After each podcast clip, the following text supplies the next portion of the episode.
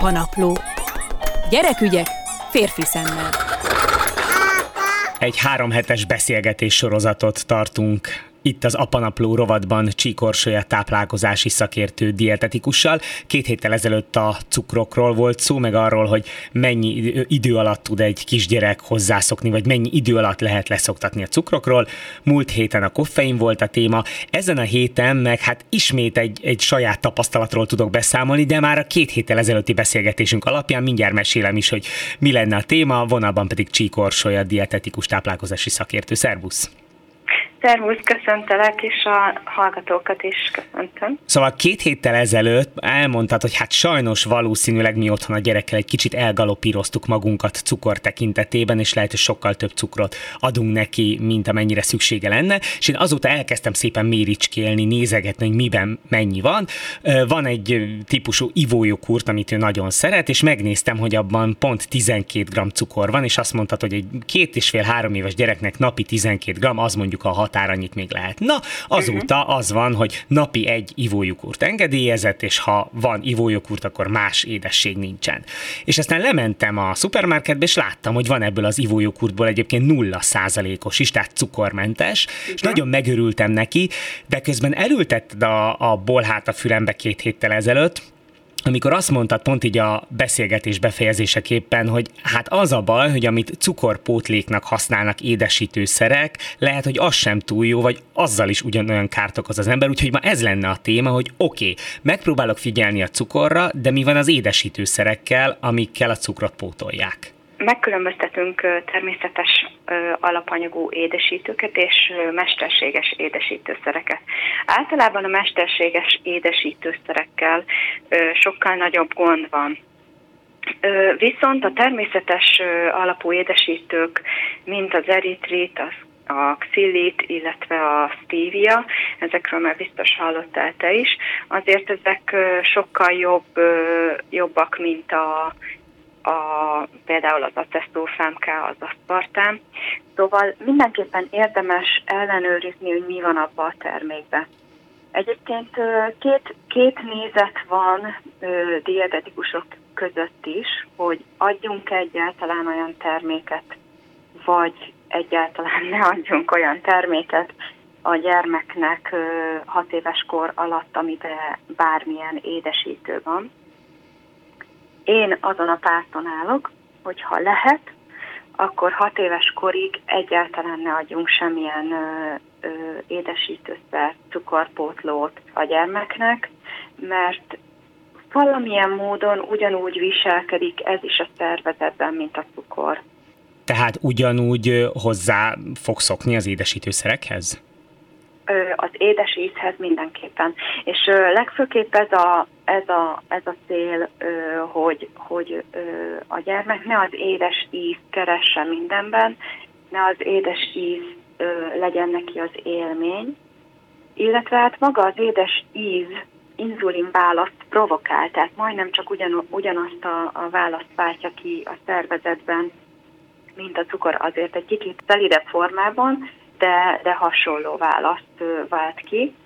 Emellett ugye hasmenést is tud okozni, puffadást, nem igazán tudjuk a hosszú távú hatásait ezeknek a, a szereknek, és ez az, ami igazából engem zavar, és ezért nem merem ajánlani a gyermekeknek nem ismerjük a hosszú távú hatásait, nem telt el annyi idő az édesítőszerek megjelenése, adagolása és fogyasztása óta, hogy ebből le lehessen vonni hosszabb távú következtetéseket? Persze, most mit nevezünk hosszú távnak? Azért a cukrot, a cukrot már évszázadok óta használjuk, viszont, a, viszont ezeket a, a szereket azért azért ebben a ö, ö, mi időszakunkban kezdtük el használni. Ezek kémiai úton előállított ö, alapanyagok. Legfőképpen ugye a mesterséges alapanyagokról van, mesterséges édesítőszerekről van szó, mint az acesztófánka, az aszpartám, a ciklamát, a szaharin, a szukraloz. Ezeket semmiképpen sem ajánlanám gyerekeknek, sőt, én még felnőtteknek sem szoktam. Tehát érdemes úgy vásárolni, hogyha valamilyen édes dolgot vásárolunk, vagy akár csak egy rágóra kell gondolni, hogy megnézzük, hogy milyen édesítőszer van benne. Én ezeket mindenképpen kerülném, nem csak a gyerekeknél, hanem ahogy mondtam, a felnőtteknél is. Ugye meg van határozva egy elvileg ö, biztonságos ö, maximum bevitel, ez testtömeg kilogrammonként van meghatározva, és itt jön a nagyon vicces fordulat, ezt nem tudjuk kiszámolni, mert a termékeken nincsen rajta, hogy mennyit tartalmaz. Tehát ergo nem tudjuk, hogy mennyit viszünk be, vagy, vagy adunk oda a gyermekünknek egy, egy ö, édesítőszeres termékkel.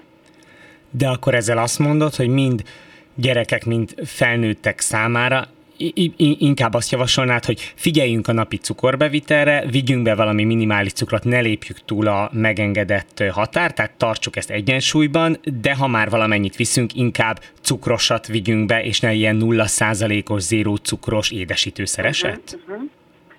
Abban az esetben, hogyha a mesterséges édesítőszereket tartalmazzák ezek a termékek, akkor inkább azt mondom, hogy a cukrosat választanám én személy szerint, és ezt mondanám a paciensemnek is, hogyha nincsen esetleg fennálló cukorbetegség.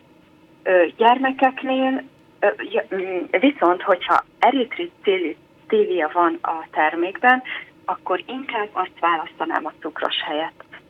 Gyermekeknél viszont én azt szoktam javasolni, hogyha nincs a háttérben cukorbetegség, akkor mindenképpen már kisgyerekkortól arra kell szoktatni, hogy minimális ö, ö, édes ízt adjunk neki, mert hogy a, a természetes dolgoknak, tehát egy, egy gyümölcsnek is édes íze van, és ugye ezt mi rontjuk el, hogy ezt ők nem tudják élvezni egy idő után, mert annyira áthangolódik az ízlelésük, hogy azt már nem érzékelik édesnek. Tehát én azt mondanám, hogy gyermekeknél mindenképpen legalább hat éves korig, ha édesítésről van szó, akkor minimális cukor, de én inkább a mézet szoktam javasolni, tehát én, én mézpárti vagyok, de ha lehet, akkor, akkor egyáltalán ne édesítsünk. És ö, akik úgy vannak szoktatva, hogy, hogy ö, nem édesítik meg a, az ételéket, azok nem is igénylik. Tiszta Sorna, akkor hoztam neked még egy másik nyitott kérdést és dilemmát. Igen. Múlt hétvégén töltöttem néhány napot barátokkal Balatonon, többen voltunk friss szülők kisgyerekkel, és az egyiküknek ott volt a két és fél éves kisgyereke is. Közösen vacsoráztunk, és a gyerkőc nem nagyon akart enni. És akkor én az én barátnőm elkezdte unszolni, kérelni, na, egyél, ne csináld már, nem lehet úgy lefeküdni, de csak egy falatot az én kérésemre. Hát a gyerek meg nem nagyon akart, egy-két falatot bele tudott tuszkolni, és akkor ránk nézett, így többiekre voltunk még ott öten, hogy hát ti mit szoktatok ilyenkor csinálni? És két pártra szakadt a társaság, voltak azok, akik azt mondták, hogy hát ő is ugyanezt csinálja, könyörög, akkor mesél neki, akkor csikizi, valahogy elér, hogy legalább egyen három falatot. A társaság másik fele pedig azt mondta, hogy hát ő is egy ember, ugyanúgy, mint mi, eldöntheti, hogy mit kíván, mikor és hogyan. Nem szokták erőltetni, nem halt még éhen gyerek, a, a, amíg, amíg úgy nagyjából megvan a napi három étkezés, dönts elő, hogy mikor mennyi teszik, és így egyáltalán nem erőltetik, azt szoknák neki mondani, hogy jó, hát akkor nem eszel. Tehát természetesen igazságot nem tudtunk tenni, nem tudtuk eldönteni, hogy ki csinálja jól. Neked mi a véleményed? Hát én a második csoporthoz állnék, tehát erőltetni semmiképpen sem kell. Ebben a szituációban valószínűleg két ok állhatott a hátterében ennek a, a nemevésnek, vagy az, hogy tényleg nem volt éhes a kisgyerek, vagy az, hogy valami elterelte a figyelmét, esetleg érdekesebb volt a, többi gyerekkel még játszani. Tehát biztos egy magasabb izgalmi állapotban volt egy ilyen összejövetele, és ilyenkor ez jellemző, hogy ők nem esznek mindig a szülőnek azért fel kell ismerni, hogy mi van a háttérben, amikor azt mondja egy gyerek, hogy nem éhes. Ha tényleg azt érezzük, hogy ő nem éhes és nem kér enni, akkor hagyni kell.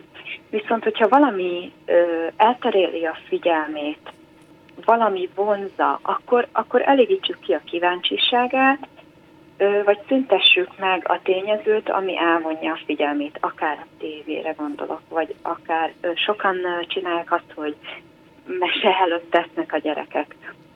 Ez, ez sem túl jó dolog. Szóval meg kell szüntetni azt a tényezőt, ami ami bezavar az éjség érzetébe, vagy az éjség, tehát hogy érezze az éjséget, hogy ezt a, a ö, ö, az érzést hagyjuk meg neki, hogy érezhesse. Ö, természetesen, ha nem éhes, akkor hagyni kell. Unszolni semmiképpen nem kell. Alapvetően a gyerekeknek nincsenek ö, káros étkezési szokásai, egészen addig, míg mi meg nem tanítjuk neki. De bocsánat, közben arról is elkezdtünk beszélgetni a társaságban, hogy könnyű a második csoportba tartozni, és azt mondani, hogy jó van, akkor most nem vagy éhes, akkor ne egyél. Ha, ha az embernek mondjuk egy, egy viszonylag jól evő gyereke van, de, de ha uh-huh. azt látod, hogy konkrétan már az elejétől kezdve rosszul eszik az a gyerek, vagy nincs meg a ritmus, nincs meg a napi három étkezés, mindig ö, erőszakoskodni kell, mindig belé kell nyomni, akkor mi van?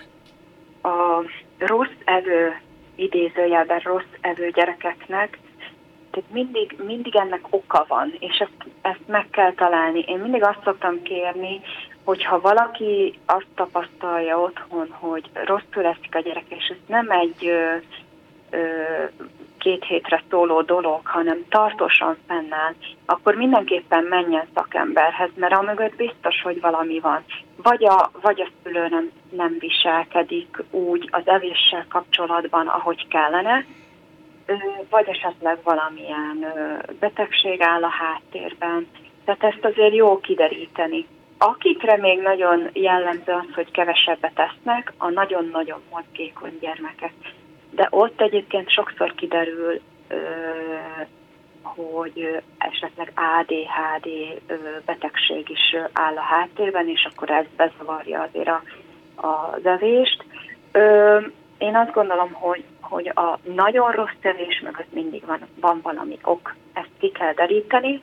Ebben az esetben sem vezető egyébként az erőltetés. Egyébként lehet, hogy szélsőségesen hangzik, de az, az előfordulhat, hogy, hogy minél inkább erőlteti az ember, annál kevésbé eszik, és akkor eljutunk oda, hogy 6-8 éves korára már, már komoly mm, pszichológiai eset válik ebből a dologból? Aha, abszolút, abszolút. Tehát ö, ö, ugye a, a gyermekeknek azért van egy önálló kis akarata, amit ö, keretek között tiszteletben kell tartani, és, ö, és az evés is egy ilyen dolog. Például az én idézőjelben kedvencem az, amikor azt mondják a szülők, hogy ami a tányéron van, azt meg kell enned. Ez egy, ez egy nagyon-nagyon rossz régi szokás. Ö, arra lehet figyelmeztetni, hogyha már nagyobb bacska is magának szedi az ételt, hogy annyit tegyél, amennyit megbírsz enni. De ha abban az esetben is ott marad mondjuk a tányéron egy pár falat, ez teljesen fölösleges erőltetni. Ezekből a gyermekekből szoktak kialakulni azok a felnőttek, akik nem képesek parancsolni a, a jól lakottságuknak, tehát nem érzik a jól lakottság érzésüket.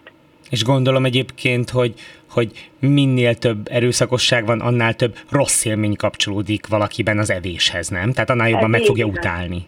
Ez így igaz, ez, ez így igaz. A, az ételhez a szülőknek nem szabad ö, érzelmeket kapcsolni.